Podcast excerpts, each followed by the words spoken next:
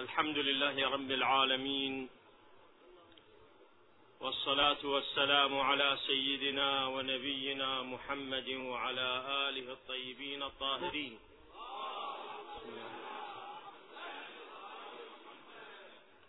واللعنة الدائمة على أعدائهم أجمعين من الأولين والآخرين إلى قيام يوم الدين. اللهم ربنا وفقنا وجميع المشتغلين واجعله خالصا لوجهك الكريم إنك أرحم الراحمين. السلام عليك يا مولاي يا أبا عبد الله، السلام عليك يا مولاي يا ابن رسول الله، السلام عليك يا خيرة الله وابن خيرته، السلام عليك وعلى الشهداء الذين استشهدوا بين يديك ورحمة الله وبركاته. هذه الليلة ليلة ميلاد سيد الكائنات النبي محمد صلى الله عليه وآله سيد البرية. إذا أردنا أن نتحدث عن إمامنا المهدي عجل الله تعالى فرجه الشريف، الإمام المهدي من ألقابه خاتم الأوصياء. نجد أن النبي صلى الله عليه وآله وسلم قد سماه بخاتم الأوصياء، ونجد أن النبي صلى الله عليه وآله وسلم شبه المهدي صلوات الله عليه بكثير من خصوصيات النبي صلى الله عليه وآله. نلاحظ النبي صلى الله عليه وآله عندما يريد أن يتحدث عن الإمام المهدي، وهو أول من تحدث عنه بالاسم والوصف والكنية. النبي صلى الله عليه وآله تحدث عن المهدي وهو أول المتحدثين عنه بالاسم والكنية والوصف. شوف المهدي صلوات الله عليه تحدث عنه جميع الأنبياء الذين سبقوا النبي صلى الله عليه وآله. كل الأنبياء الذين سبقوا النبي صلى الله عليه وآله تحدثوا عن المهدي الذي يملأ الأرض قسطا وعدلا بعدما ملئت ظلما وجورا. كلهم تحدثوا عن المهدي، هو الأمل الموعود، هو الأمل المنشود، هو الأمل المرتجى، هو باب الله الذي منه يؤتى. تحدث عنه آدم ونوح وإبراهيم وموسى وعيسى. لو نقرأ حتى هذه الكتب السماوية المحرفة والموجودة حاليا فيما بيننا، نجد أن تلك الكتب السماوية تحدثت عن المهدي صلوات الله وسلامه عليه. حتى في هذه الكتب الموجودة الآن المحرفة هناك حديث عن الإمام المهدي صلوات الله عليه، مع أن هذه الكتب محرفة، مع أن هذه الكتب غير كتب صحيحة، لكن المهدي بقى, بقي مذكورا فيها.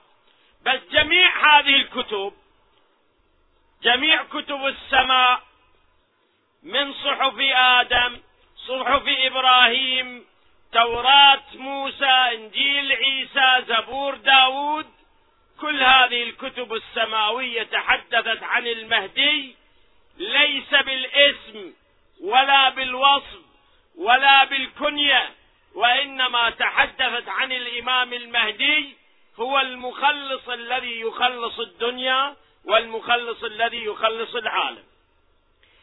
إلا النبي محمد صلى الله عليه وآله أول الأنبياء الذين تحدثوا عن المهدي باسمه وكنيته ووصفه، فذكر بروايات كثيرة أن الله سبحانه وتعالى سيرزق هذه الأمة المهدي، والمهدي من ولدي، اسمه اسمي وكنيته كنيتي، يملأ الأرض قسطا وعدلا بعدما ملئت ظلما وجورا.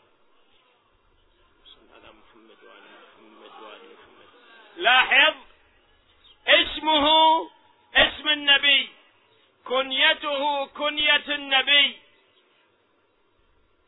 هذا الربط بين المهدي وبين النبي، هذا الربط نشوف قد ذكره النبي صلى الله عليه وآله بروايات أخرى، روايات أخرى أوجد ربطا بينه وبين المهدي وخصوصية بينه وبين المهدي. من جملة تلك الروايات أنه تحدث عن الحسين صلوات الله وسلامه عليه، عندما تحدث النبي عن الحسين ذكر أن منه المهدي، منه المهدي الذي يملأ الأرض قسطا وعدلا بعدما ملئت ظلما وجورا. اسمه اسم النبي وكنيته كنية النبي، ولا ولا يحل لأحد غيره أن يسمى باسمه ويكنى بكنية. هذه رواية، رواية تحدثت عن المهدي، المهدي اسمه اسم النبي، كنيته كنية النبي، النبي اسمه محمد صلى الله عليه وآله، كنية النبي أبو القاسم، أبو القاسم محمد من مختصات النبي، لذلك فقهانا رضوان الله على الماضين حفظ الله الباقين يفتون بالكراهة. طبعا هناك رأي آخر، ولو هذا الرأي لم يكن رأي قوي بين علمائنا، ولكن هناك رأي يقول بالحرمة. المشهور بين الفقهاء كراهة الجمع بين اسم محمد وكنية أبي القاسم، لأن هذا الأمر مختص برسول الله وبالمهدي عجل الله تعالى فرجه الشريف، اختصاص اختصاص. ليش؟ ليش أن الله اختص الاسم والكنية بالإمام المهدي؟ هذا هذا السؤال يحتاج إلى مقدمة. المقدمة من يتكلمون الأنبياء والأئمة عليهم السلام عن الأسماء والكنى، أسماءهم وكناهم. هذه الأسماء والكنى مرة نتحدث عنها مثل ما نتحدث أنا وياك عن أسمانا وعن كنانا. اسمي وكنيتي أنا أختارها، أو أبويا يختارها، أو صديق أو حبيب أو قريب يختار الاسم والكنية. واحد يسموه محمد، وواحد يسموه جاسم، وواحد يسموه عباس، وواحد يسموه حسين، وواحد يسموه كذا، أسماء مختلفة. بعض الأسماء حلوة وجميلة، وبعض الأسماء قبيحة ومنكرة، لكن هذه الأسماء كلها من يختارها؟ الناس العاديين، البشر العاديين يختارون الأسماء. الكنى أيضا الناس يختاروها العاديين. شنو المدلول؟ المدلول يقولون الاسم والكنية يدل على ذات التي تحمل الاسم والكنية. يعني أكو واحد اسمه محمد يسموه أبو جاسم، هذا الاسم وهذه الكنية لا تدل إلا إذا صح يا أبو محمد، وين يقوم لك يقول لك محمد أنا محمد، وين أبو جاسم يقول لك يقول لك أنا أبو جاسم. هذا بالنسبة إن بالنسبة إن الناس العاديين، البشر العاديين، الأسماء مداليلها على الذوات، على الناس. أما أهل البيت عليهم السلام أسماءهم ليست كذلك، أسماءهم ليست دلالة على جسم الإمام وعلى شخصية الإمام، وإنما لاسم الإمام ولكنية الإمام أثر في الكون وفي الحياة. اسمعني شلون هذا الإمام إله اسمه هو أثر في الكون وفي الحياة. أولا، واحد دخل على الإمام الصادق عليه الصلاة والسلام، الإمام سأله ما اسمك؟ قال له فلان، فد اسم من الأسماء التي لا معنى لها، احنا بعض الأحيان نسمي أسماء ما لها معنى. فلان، قال وما هذا من الأسماء، شنو هذا الاسم؟ تلاحظ بعض الناس أعوذ بالله ما مؤدبين، ونحن بين يدي سيد الكونين أبي عبد الله الحسين يعذرنا من التلفظ والحديث ورفع الصوت صلوات الله عليه، لأجل بيان مطالبهم وعلومهم. نستأذن من سيدنا بالحديث روحي وأرواح العالمين لترابه الفداء صلوات الله عليه. على كل حال يقول له وأي هذا وأي شيء هذا من الأسماء؟ هذا سيء الأدب أجلكم الله. التفت إلى الإمام الصادق قال وما معنى جعفر؟ سيء الأدب، ما يعرف يتكلم. بعض الناس تشوفه أمام العظماء يسيء الأدب، عباله هذا شيء زي سوف الشجاعة وشيء زين، هذا سوء أدب. أعوذ بالله من سوء الأدب، خصوصا في مقام أهل العصمة والطهارة، جعلنا الله من المتأدبين في حضورهم ومحضرهم صلوات الله عليهم. قال له وأي معنى لجعفر؟ فقال له الإمام الصادق عليه السلام جعفر نهر في الجنة.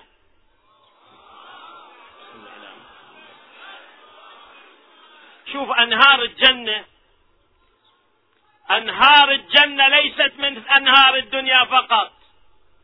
النهر في الجنة يعطي الحياة لأهل الجنة، لأهل الجنة. أعطيك مثال واحد، اسمعني لهذا المثال.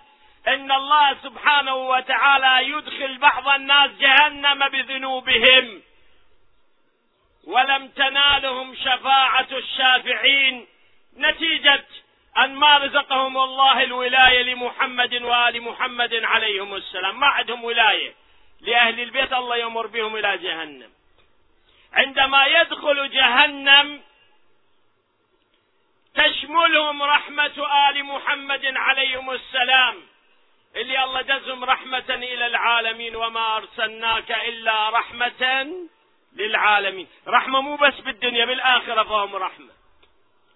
التفت وياي، عندما تأتي الرحمة والشفاعة من محمد وآل محمد عليهم السلام لأولئك الناس اللي قضى الوطر من عمرهم في جهنم، تجيهم الشفاعة، يطلعوهم بالشفاعة من الجحيم من جهنم، من يريدون يطلعون من جهنم. الرواية تقول فيأتوا إلى نهر الجنة جعفر، هذا النهر جعفر، فيأتوا إلى نهر الجنة فيغتسلوا في نار الجنة فتنطفئ جمرتهم.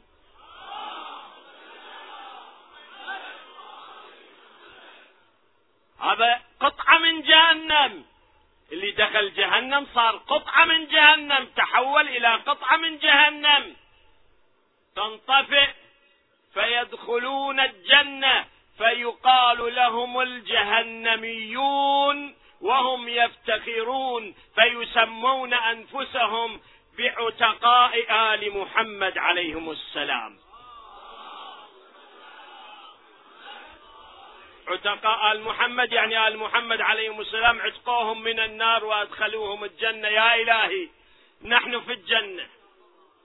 في الروايات شيء بالشيء يذكر، في الروايات في الروايات إذا كان يوم القيامة حشر الله كربلاء إلى الجنة، ما يمرضها على المحشر، حشر الله كربلاء إلى الجنة لأنها قطعة من الجنة ببركة هذا القبر الشريف سيد الشهداء عليه السلام. صل على محمد وآله. لاحظ هذا النهر، نهر جعفر، نهر الحياة، لا يمكن لأحد يدخل الجنة إلا أن يمر بهذا النهر. الله سبحانه وتعالى جعل من الماء كل شيء حي، ماء الدنيا كل شيء حي، ماء الآخرة كل شيء حي، وهذا الماء في الآخرة هو ماء آل محمد عليهم السلام. سمي جعفر لأنه به الحياة، به الحياة، إنما كانت بهم صلوات الله عليهم، وببركة وجودهم صلوات الله عليهم. من الروايات التي تفسر، اسمع، التي تفسر كلمة أمير المؤمنين، واحد يسأل الإمام عليه السلام لما سمي علي أمير المؤمنين؟ أمير المؤمنين، أمير المؤمنين يعني للمؤمنين، ليش سمي علي أمير المؤمنين؟ قال لأنه يميرهم العلم، يعني يزودهم، يعطيهم العلم، والعلم معناها الحياة، لأن الإنسان حياة بالعلم، لذلك الإنسان الذي ليس له علم ليس له حياة، والعلم المقصود به هو العلم الذي خرج منهم صلوات الله عليهم وعاد إليهم. العلم من آل محمد، يميرنا العلم. الأسماء، أسماء الأئمة عليهم السلام كلها لها معنى، معنى في الكون. عندما يقول الإمام صلوات الله عليه أن جعفر نار في الجنة، يقصد فيه أن أسماءهم لم تكن أسماء عفوية مثل اسم واسمك. ولذلك عندنا بالروايات الكثيرة، الروايات الكثيرة يقول واشتقت للنبي، يخاطب، الحديث القدسي يخاطب النبي صلى الله عليه وآله، واشتقت لكم من أسماء أسماء فأنا المحمود وأنت محمد صلى الله عليه وآله. ثم يذكر الحديث القدسي اشتقاق باقي أسماء الأئمة عليهم السلام. ما أطيل عليك، ما أريد أطول عليك بالحديث، وإنما أريد أقول لك أن أسماء الأئمة تختلف عن باقي أسماء العالمين. ليش؟ لأن عندنا قاعدة علمية وفلسفية وحكمية تقول الأسماء من السماء، الأسماء من السماء. هذا نفس المعنى عندما قال الله تعالى للملائكة إني جاعل في الأرض خليفة، قال أتجعل فيها من يفسد فيها ويسفك الدماء ونحن نسبح بحمدك ونقدس لك، قال إني أعلم ما لا تعلمون. تشوف أن هؤلاء عرفوا مقام مقام آدم، أن مقام آدم لم يكن، مقام آدم لم يكن مثل مقامهم الملائكة. آدم أفضل من الملائكة بشيء واحد، ولذلك سجدوا لآدم. الملائكة سجدوا لآدم لسبب واحد، لشيء واحد، هذا الشيء الواحد الله يقول فعلم آدم الأسماء كلها. أسماء محمد، أسماء مو الألفاظ، حقائق، هذه الأسماء التي تدل على المعاني، أسماء محمد وآل محمد عليهم السلام. فعلم آدم الأسماء كلها فعرضهم على الملائكة فقال أنبئوني بأسماء هؤلاء إن كنتم صادقين. شوف الأسماء، أهمية أسمائهم صلوات الله وسلامه عليهم، بحيث أعطى تعليم ومعرفة الأسماء، أعطى له مقام ليس لأحد هذا المقام، آدم.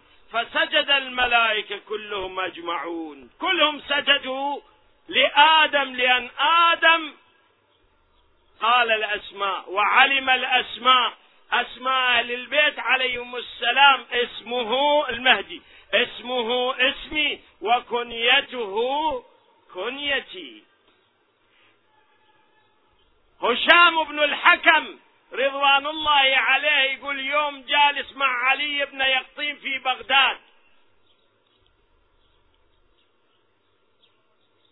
أخبرهم علي بن يقطين في حديث جرى وين بينه وبين الإمام الكاظم صلوات الله عليه، قال له علي بن يقطين يقول لأصحاب الإمام الكاظم سلام الله عليه، قال لي حديث طويل مختصر، قال ونحلته، يعني للإمام علي بن موسى، ونحلته كنيتي، يعني اعطيته كنيتي، كنية الإمام الكاظم أبو الحسن، وكنية الإمام الرضا أبو الحسن.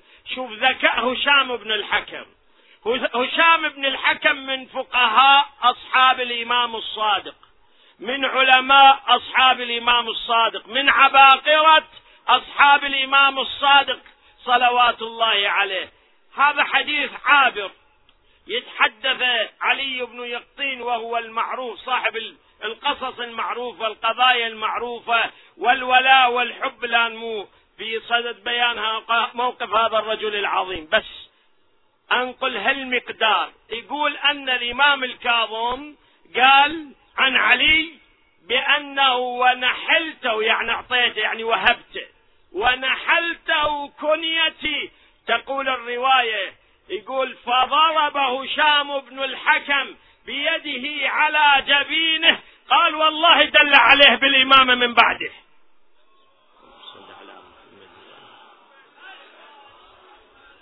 قال لا، أنا عرفت الإمام البعد الإمام الكاظم هو علي بن موسى، لأن علي بن موسى أخذ كنية الإمام الكاظم، ونحلته كنيتي. بس من هالمقدار، شوف، بس قال لأنه نحل كنيته عرفه هو الإمام، هو الإمام صلوات الله وسلامه عليه.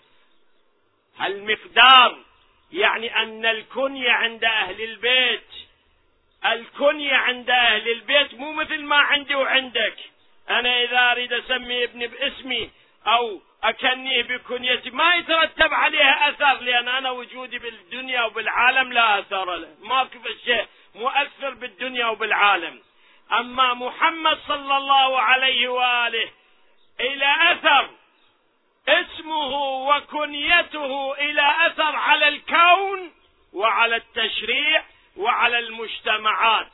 الآن أنا ما أريد أتحدث عن كل هذه الخصوصيات اللي موجودة للنبي صلى الله عليه وآله.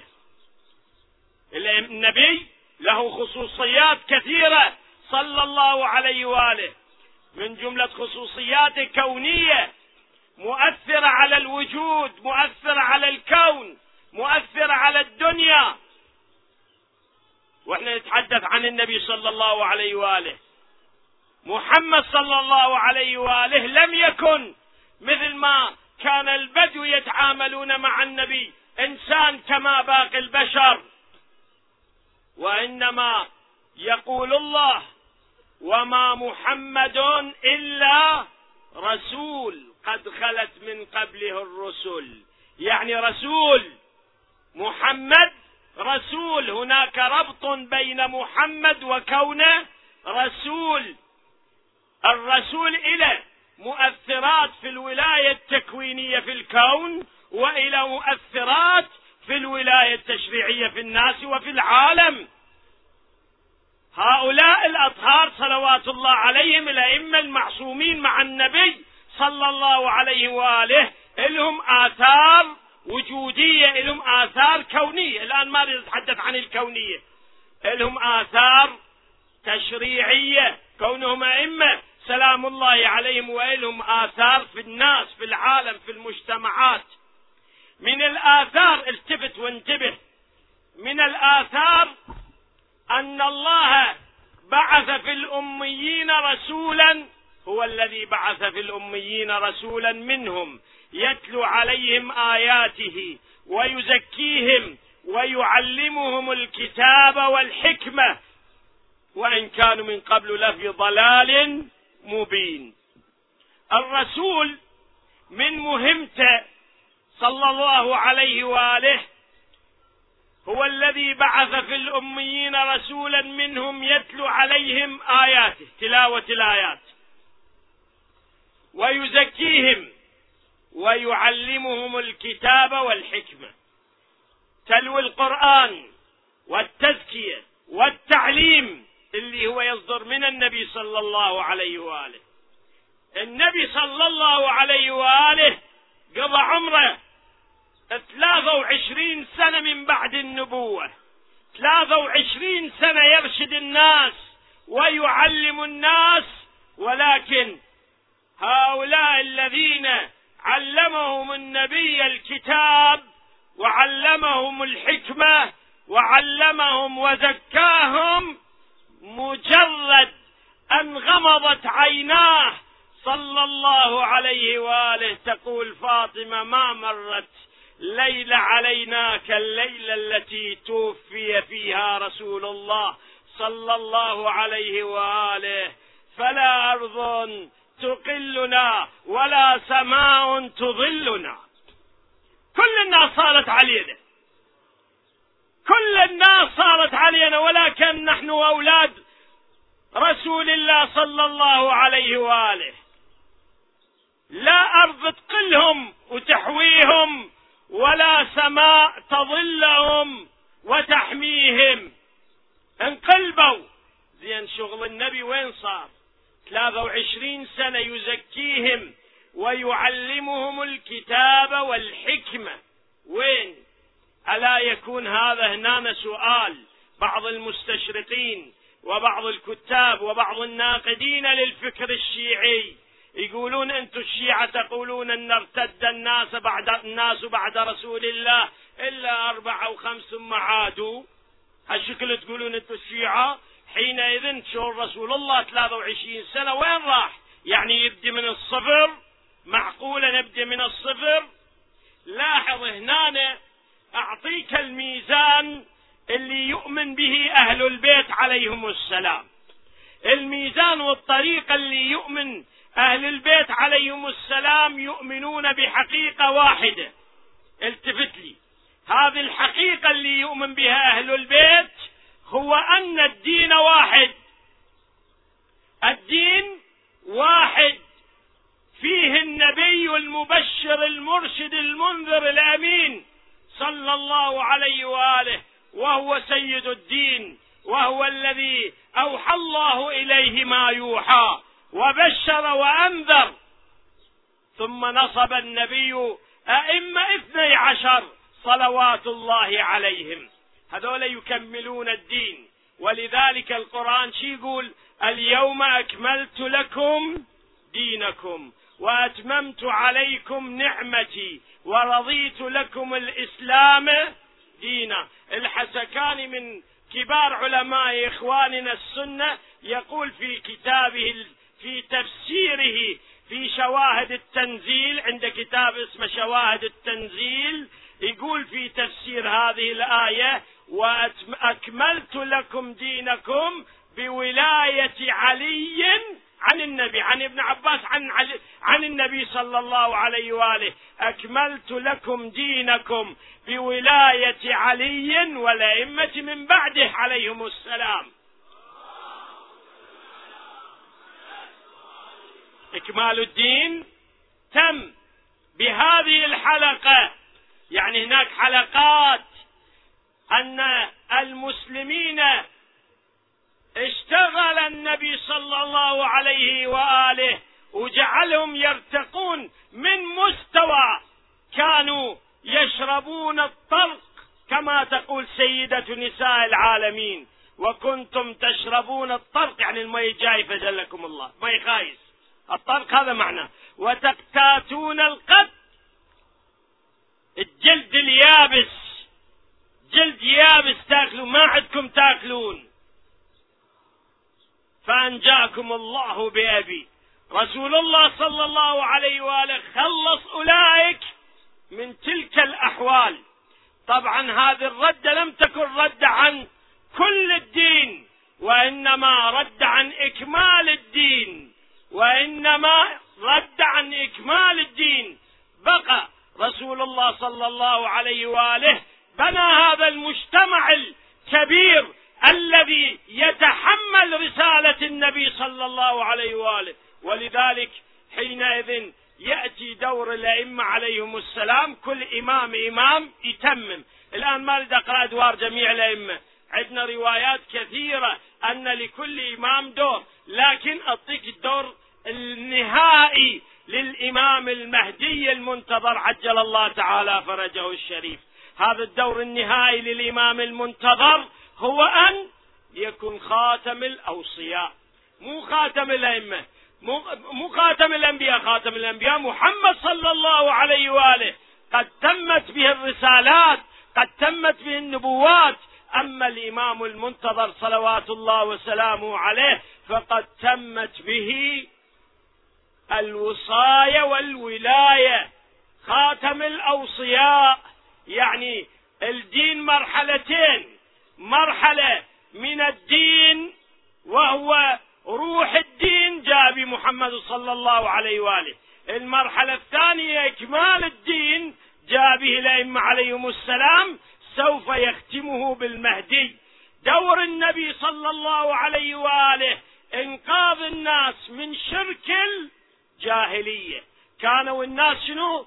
جاهلية، وجاهلية أي جاهلية؟ يقول فلان اللي هو أحد الخلفاء المعروفين، يقول كنت بالجاهلية قد ولدت لي ابنة، الله رزق بنية كبرت صار عمرها خمس سنين فخفت منها، بعدين تكبر وتفشني، فجئت فأخذتها خارج المدينة خارج مكة ثم حفرت لها حفيرة، يقول جبتها وذبيتها بالحفيرة، ذبيت عليها التراب وجئت أهيل عليها التراب وهي تمسح التراب عن لحيتي. شو شلون قساوة،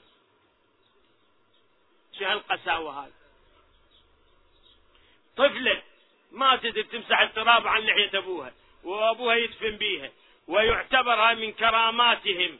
شوف مجتمع اللي بعدين صاروا خلفاء وصار لهم موقع مهم يعيشون هذه العقلية وهذه الروحية من التخلف، من الابتعاد عن روح الإنسانية. ما علينا من الإسلام، الإسلام عظيم، روح الإنسانية لا يملكون روح الإنسانية. وإذا رسول الله صلى الله عليه وآله ينقذ هذا المجتمع ويجعل هذا المجتمع يتغير يتبدل بكثير من مفاهيمه، كثير من مبادئه، كثير من مثله، كثير من قيمه تتغير على يد النبي صلى الله عليه وآله، تتبدل. كانوا في أي حياة ثم يوجدهم في حياة أخرى، لكن النبي صلى الله عليه وآله ذكر أن هذا الدين لا بد له تتمة، لا بد له تكميل، والذي يتم ويكمل هذا الدين هو علي والأئمة المعصومين من ولده عليهم السلام. هذا المنطق يستمر إلى دولة صاحب الأمر عجل الله تعالى فرجه. الإمام شو يسوي؟ النبي نقلهم من الجاهلية إلى الإسلام، الإمام المهدي عليه أفضل الصلاة والسلام ينقل المسلمين من الانحراف والضلال والتيه، ينقلهم علما، ينقلهم إلى الحق والصراط المستقيم. شوف الإمام صلوات الله وسلامه عليه التغييرات اللي يوجدها في الإنسان الآن لحد الآن. شنو البحث لو نريد نصعد على المنبر نقول والله أبو طالب مات مسلم لو مات كافر؟ هناك بحث، شوف الخطباء يبحثون أنا أبو طالب مات كافر مات مسلم، لا نقول إحنا مات مسلم، دليلك شنو؟ نقول هالشكل، قال ولقد علمت بأن دين محمد من خير ديان البرية دين. هذا الأبو طالب سلام الله عليه، يعني شنو؟ يعني مسلم. ويجي الخطيب والمتحدث يبذل وسعه يريد يثبت لك أبو طالب مسلم مو كافر. هذه مرتبة كلش متخلفة، كلش متخلفة بفهم الدين، بفهم الحقائق، بفهم الوجود، بفهم مواقع الإمامة، بفهم مواقع الكون. أبو طالب سلام الله عليه شنو مسلم؟ أبو طالب كما يقول الشيعة الإمامية، كما يقول العلامة المجلسي أن آباء النبي صلى الله عليه وآله وآباء الأئمة عليهم السلام كلهم إما كانوا أنبياء أو أوصياء. أبو طالب في الروايات عندنا كان من الأوصياء. شنو مسلم؟ من الأوصياء صلوات الله عليه. المفاهيم لحد اليوم مفاهيم دفاعية، نريد نبين لكم بالله، نلاحظ، شوف، نحاول ندافع بالتقية بالتقية بقضايا. يابا احنا ترى ما نسجد على التربة، تربة كربلاء، تربة سيد الشهداء نعبدها. صدقونا يجي واحد يريد يثبت له للآخر أنه ما يسجد، أجلكم الله، شوف يرتكب معصية، فيهينا يدوس التربة برجله، يقول شوف احنا ما نعبدها، ندوس التربة، أستغفر الله. وعدنا الإمام الصادق يقول أن السجود على تربة كربلاء، تربة الحسين، تخرق الحجب الخمس.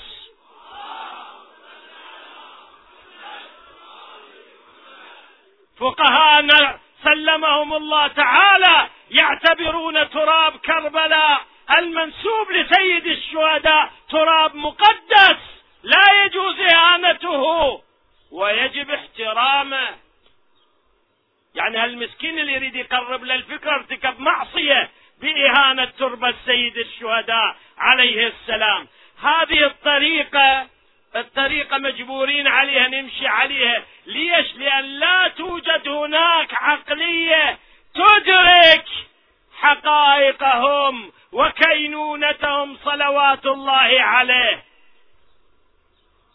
يجي يقول لك والله احنا ما نقبل الحديد، حديد هذا على قبر سيد الشهداء، هذا ما نقبل ما نقبل نقبله، وإنما إنهم حبنا لصاحب القبر صلوات الله وسلامه عليه، ونقبل ونقبل هذا التراب. بينما نشوف الإمام الصادق عليه السلام يعبر عن قبر الحسين: من زار الحسين فكأنه زار الله في عرشه.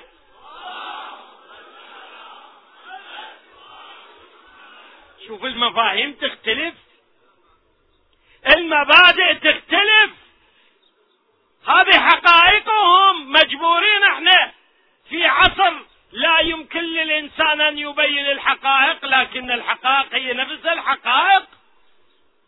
هذه العلوم بينها أهل البيت عليهم أفضل الصلاة والسلام، بينها، لكن البيان الأعظم والبيان الأتم يكون في عصر محيي الدين ومحيي السنن الحجة ابن الحسن، روحي وأرواح العالمين له الفداء. إذا خرج، بالروايات يقول جاء بدين جديد، أعوذ بالله. بعضهم يقول أعوذ بالله شلون دين جديد؟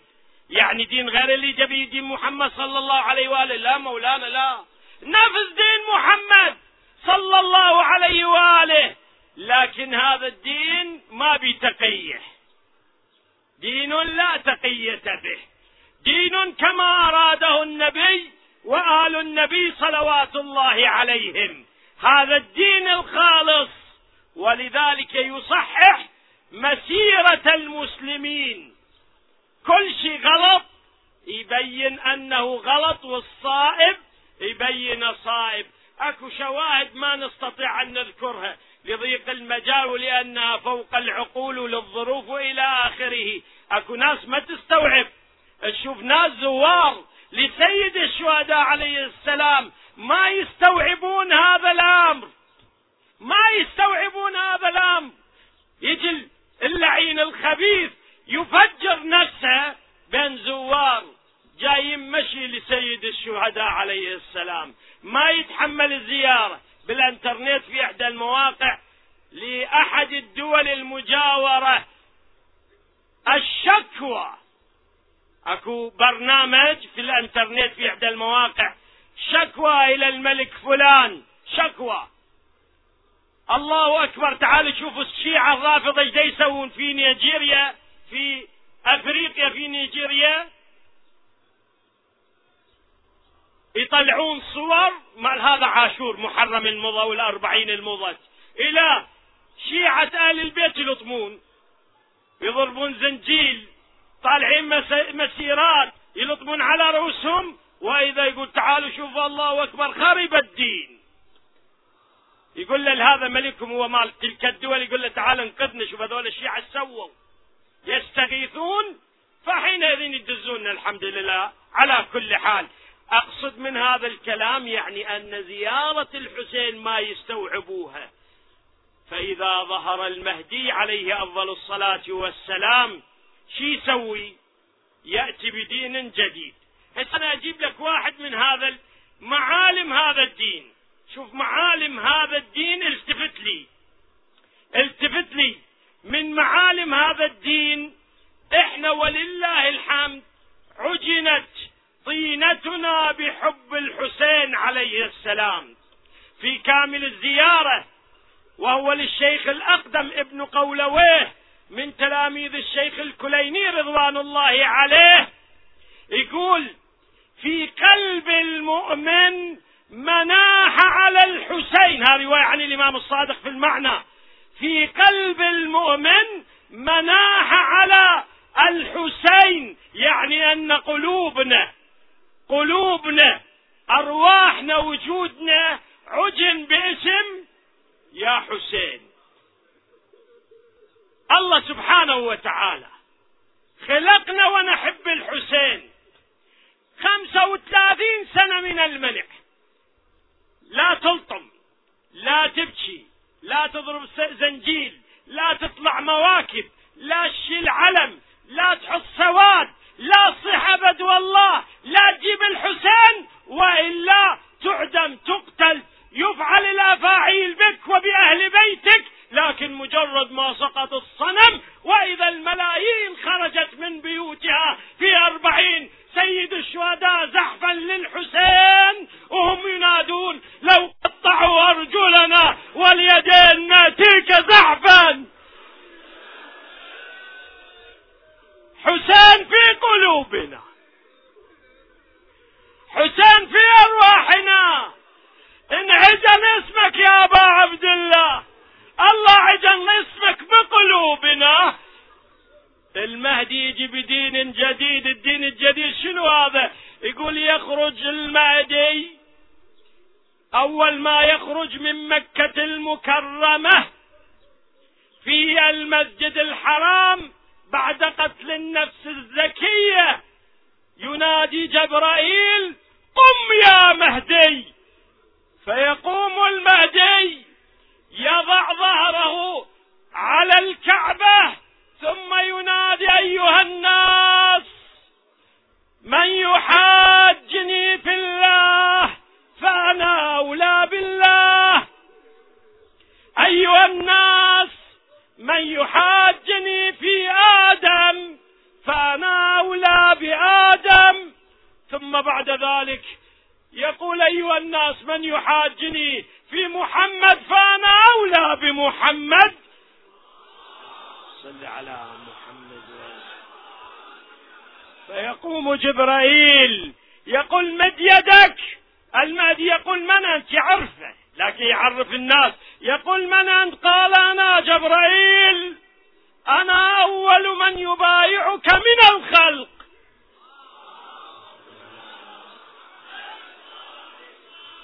يبايعه جبرائيل، يمشي الزحف، الزحف يمشي، جبرائيل عن يمينه، ميكائيل عن شماله، إسرافيل قدامه.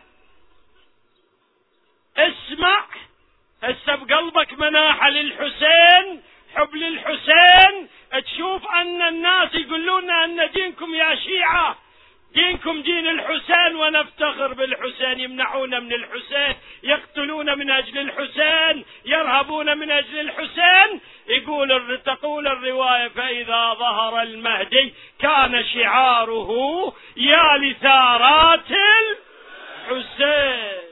دخيلك يا أبا عبد الله.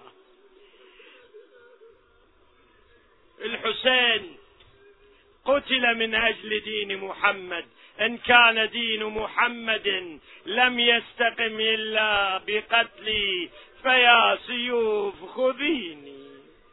قتل من أجل الدين، واللي يقوم الدين هو حامل ثأره، هو المهدي.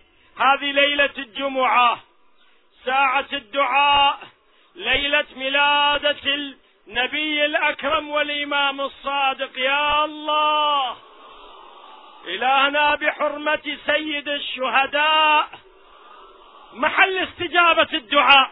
شوف ترى ماكو وقت أحسن من هذا الوقت، ولا مكان أحسن من هذا المكان، ولا حديث عن المهدي أحسن من هذا الحديث. ليلة ليلة المهدي، ليلة ميلاد النبي، ليلة ميلاد الصادق، وعد قبة الحسين. يا الله اللي عنده حاجة مستعصية، اللي عنده، كلكم أصحاب حوائج، كنا أصحاب حوائج. ادعوا الله بهذه الساعة، طلبوا عيدية، عيدية من النبي، وعيدية من الحسين، وعيدية من الصادق، وعيدية من المهدي. الليلة أربع عيديات، أربع حوائج، أطلبوهن هالساعة منهم. باب الحوائج صلوات الله عليهم. يا الله